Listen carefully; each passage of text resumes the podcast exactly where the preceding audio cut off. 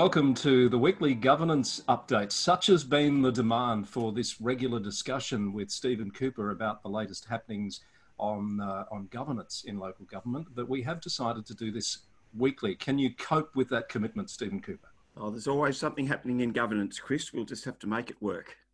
Indeed, nice to nice to have you back again. We thought we'd spend a few minutes this week talking about the types of queries uh, that are coming in around implementation of this current tranche of Local Government Act uh, provisions. What are you hearing? a few themes coming through, Chris. One of the really interesting ones from people in the sector is how to implement, for example, the governance rules now in respect of the conduct provisions that don't come into effect until the 24th of October. So we're writing the governance rules now, but we're still living under the 1989 Act. Yes, and I imagine part of that is that um, once we, we roll around 1st of September, we're almost into caretaker period. Um, really, the new conduct provisions aren't going to apply until you have a new council sworn in. Is that a too simplistic way of looking at it? No, I think that's a pretty good way of looking, Chris. And my take would be to write uh, all of that material um, as if the current Act is in place. Um, and I'd be putting a little note in italics on each page to say that they will have effect as a, at the 24th of October, but in the meantime, the 1989 Act provisions will apply. Sounds very um, simple and uh, sensible. The, um, the issue of confidential information, that's changed a little bit in terms of the CEO's role in declaring information confidential. Can you just briefly explain what will be different?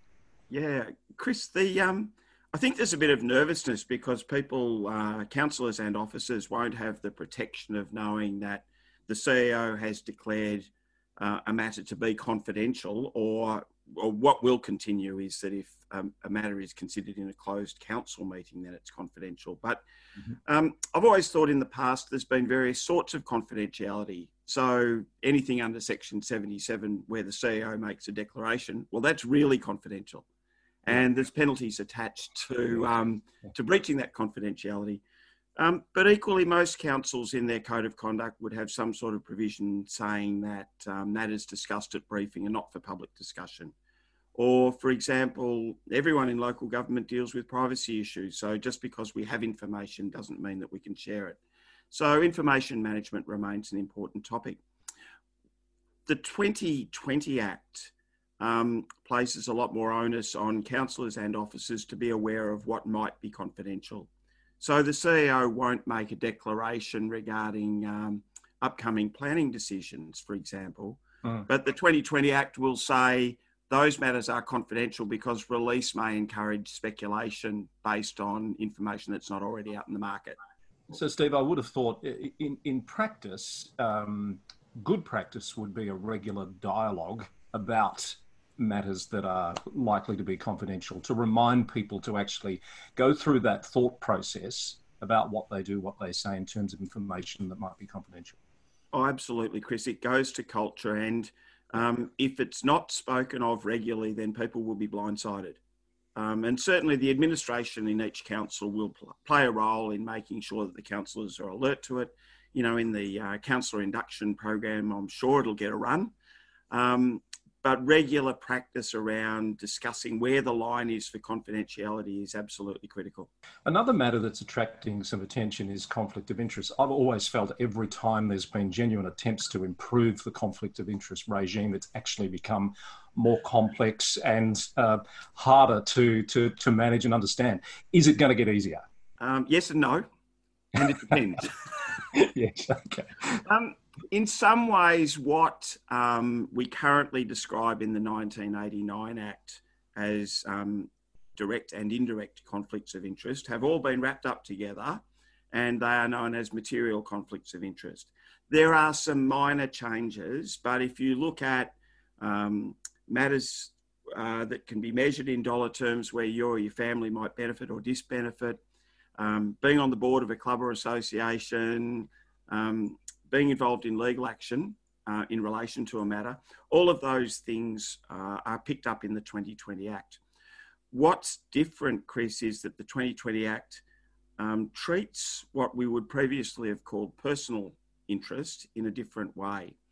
So you'll recall that the current Act allows a councillor with a personal interest to raise that um, of their own volition, but yeah. there's no consequence if they don't. If they don't. The 2020 Act has a thing called a general conflict of interest, which is a reasonable person test. Um, would, an, would a fair-minded, impartial person think that your public um, duty might be influenced by your private interest? Yeah. yeah. Put another, and that's, I suppose, a fair-minded person's not your worst enemy, and it's not your best friend. It's a re, it's that mythical reasonable person, and um, I think Chris, the test is: would a reasonable person say that your decision might be influenced by the nature of the relationship? And that's a pretty broad spread. So, so what is the effect of the governance rules on these matters, confidential information, conflict of interest? Are they all encompassed within the governance rules that are required to be developed? I don't think you can write a governance rule that conflicts with the Act, Chris. And I should do the occasional reminder that I'm not a lawyer here, and there will be issues here where people should seek their own legal advice. Mm. Um, one of the things that is required in the governance rules, though, is some procedures in terms of how councillors and officers and members of committees should declare those conflicts, what the processes are. Um, now, in effect, I think what that typically means is that councils will write something into their local laws that in some way replicates the current Act um, and requires abstention. So governance rules are being developed as we speak. Is there a model governance rule out there yet? It's coming. Right. It okay. is imminent, Chris. Yes. Right. So okay.